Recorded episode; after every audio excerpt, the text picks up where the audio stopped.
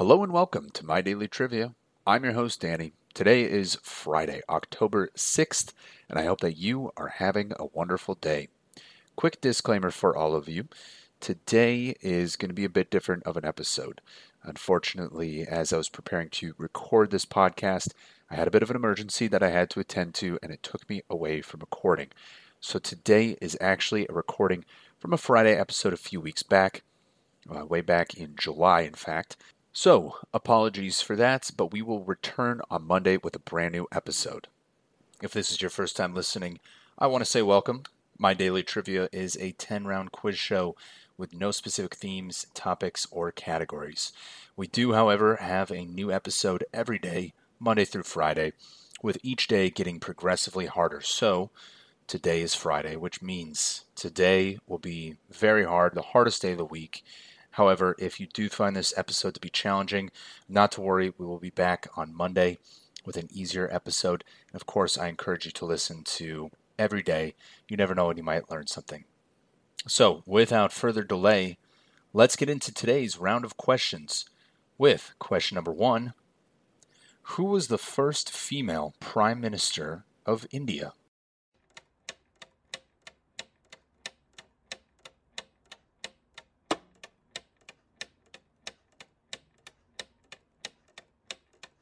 The first female Prime Minister of India was Indira Gandhi.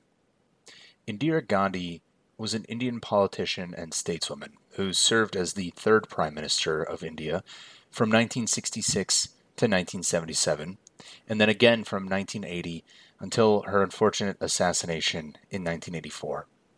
She was India's first and, to date, only female prime minister and a central figure in Indian politics.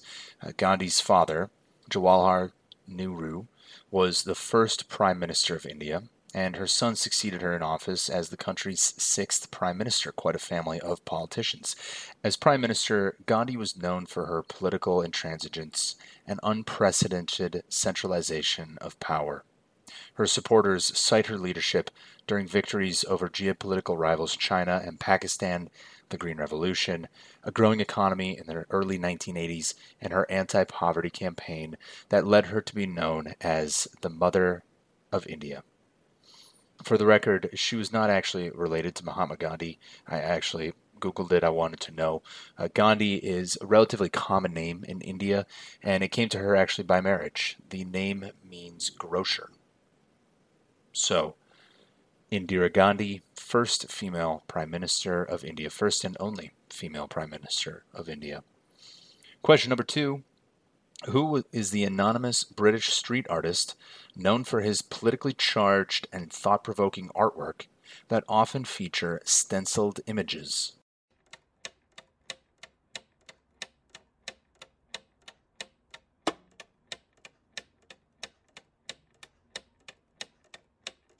And that artist is Banksy. Banksy is an anonymous England based street artist, political activist, and film director whose real name and identity remain unconfirmed and the subject of speculation.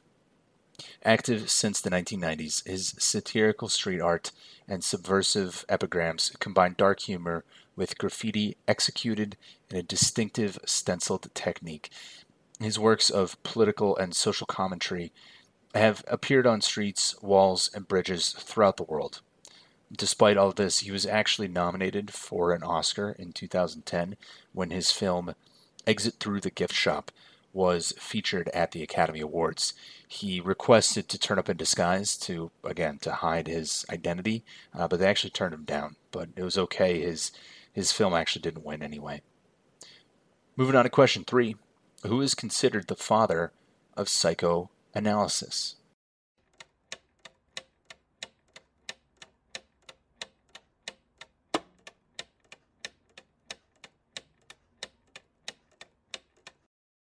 The father of psychoanalysis was Sigmund Freud. Sigmund Freud was an Austrian neurologist and the founder of psychoanalysis, a clinical method for evaluating and treating pathologies seen as originating from conflicts in the psyche. Through dialogue between patient and psychoanalyst, and the distinctive theory of mind and human agency derived from it.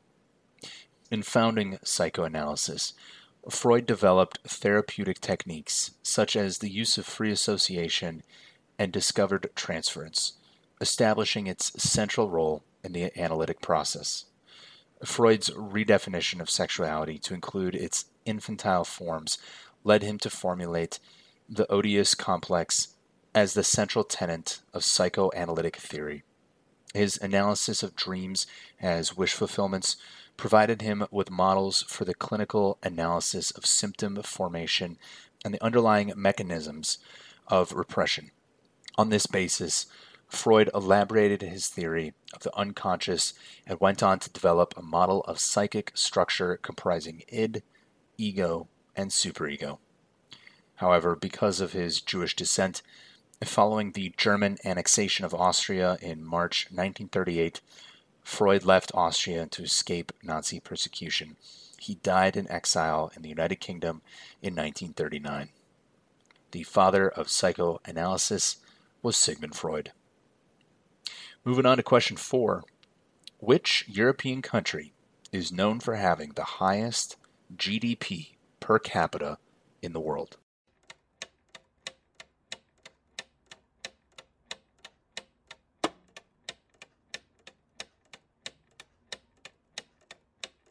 And that European country is the little country of Luxembourg. The economy of Luxembourg is largely dependent on the banking, steel, and industrial sectors. And because of this, Luxembourgers enjoy the highest per capita gross domestic product in the world. Luxembourg is also known around the world as a business friendly country with low corporate taxes, a stable workforce, and government incentives with respect to investment. Luxembourg is one of the smallest countries in the world, situated just between Germany, France, and Belgium, but it produces award winning wine and features an ancient network of underground tunnels. Moving on to question five Which athlete holds the record for the most Olympic gold medals won in a single Olympic Games?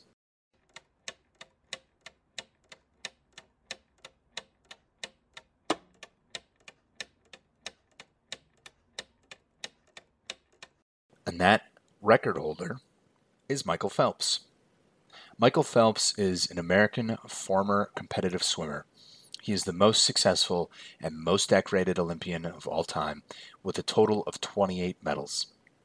Phelps also holds the all time record for Olympic gold medals at 23, Olympic gold medals in individual, individual events at 13 medals, and Olympic medals in individual events, that's 16 medals at the 2004 Summer Olympics in Athens, Phelps tied the, the record for eight medals in any color at a single games by winning six gold and two bronze medals. Four years later, when he won eight gold medals at the 2008 Beijing Games, he broke fellow American swimmer Mark Spitz's 1972 record of seven first place finishes at any single Olympic Games. At the 2012 Summer Olympics in London, Phelps won four gold medals and two silver medals, and at the 2016 Summer Olympics in Rio de Janeiro, he won five gold medals and one silver. This made him the most successful athlete of the Games for the fourth Olympics in a row. A fun fact uh, while training, Phelps would eat around 12,000 calories of food every day. So, Michael Phelps, world record holder for the most Olympic gold medals. Moving on to question six. Which movie won the Academy Award for Best Picture in 1999?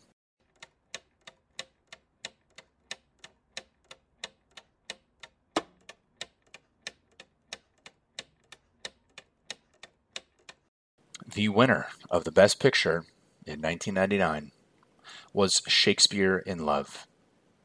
In 1999, Shakespeare in Love won the Academy Award for Best Picture, an honor that many thought belonged to its stiffest competitor, Steven Spielberg's $70 million World War II drama, Saving Private Ryan.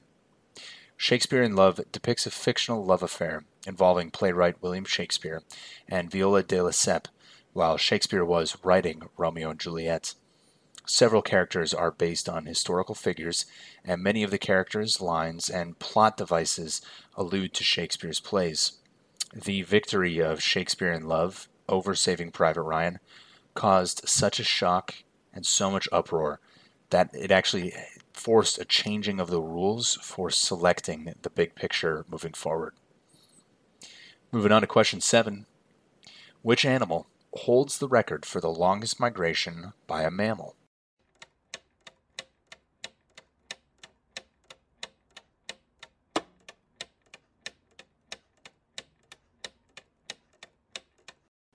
And that animal was a gray whale.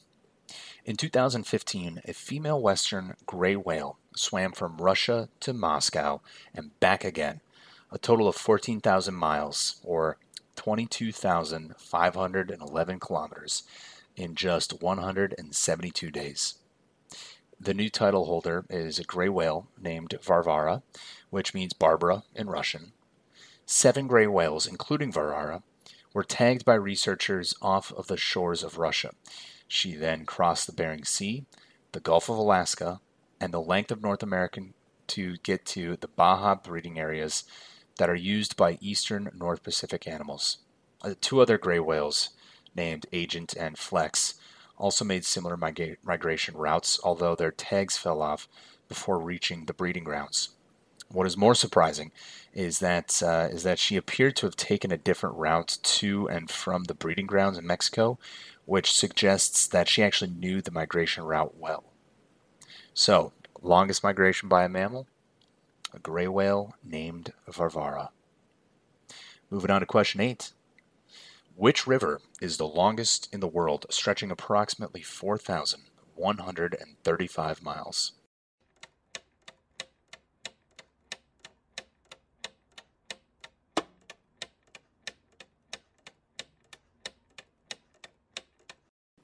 The longest river in the world is the Nile River. The Nile River flows from south to north through eastern Africa. It begins in the rivers that flow into Lake Victoria, which is located in modern day Uganda, Tanzania, and Kenya. And the river empties into the Mediterranean Sea more than 4,000 miles or 6,000 kilometers to the north. This makes it one of the longest rivers in the world. The Nile has been the lifeline of the civilizations in Egypt since the Stone Age and was integral in the development of the ancient Egyptian civilization. Longest river in the world was the Nile River. Moving on to question nine. What is the term used to describe the smallest particle of an element that retains the chemical properties of that element?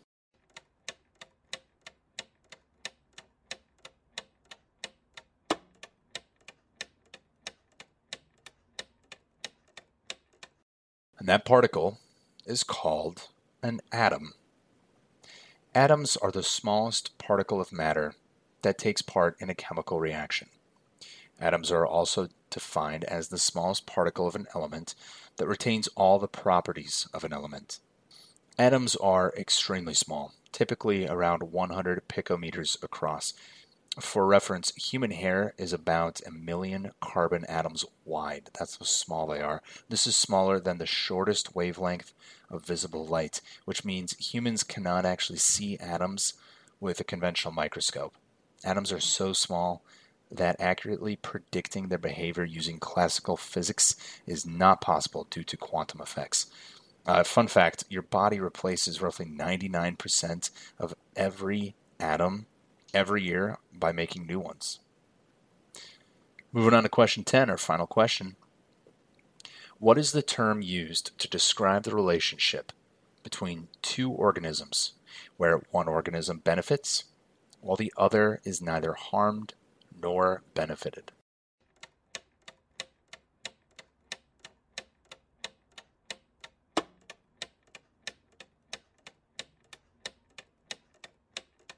And that term is commensalism. Commensalism is a long term biological interaction in which members of one species gain benefits while those of the other species neither benefit nor are they harmed. This is in contrast with mutualism, in which both organisms benefit from each other, amensalism, where one is harmed while the other is unaffected, and parasitism, where one is harmed and the other benefits. The common commensal, that is, the species that benefits from the association, may obtain nutrients, shelter, support, or locomotion from the host species, which is substantially unaffected. The simplest example of commensalism is a bird making a nest in a tree. The tree provides shelter and protection to the bird without getting significantly harmed or affected by the bird itself. So, commensalism, the relationship between two organisms where one benefits and the other is not harmed. So, that concludes this round of My Daily Trivia. If you found this round to be simple, that's fantastic. This was the hardest day of the week, and I applaud you. If you found this one to be uh, a little difficult, a bit of a challenge, I'm glad you listened, and I hope you tune in on Monday. For all of you listening, I encourage you to tell your friends, tell your family. We're, of course, trying to grow the community here at My Daily Trivia. I want to thank each of you again for listening to My Daily Trivia. I'm your host, Danny, and I will see you on Monday.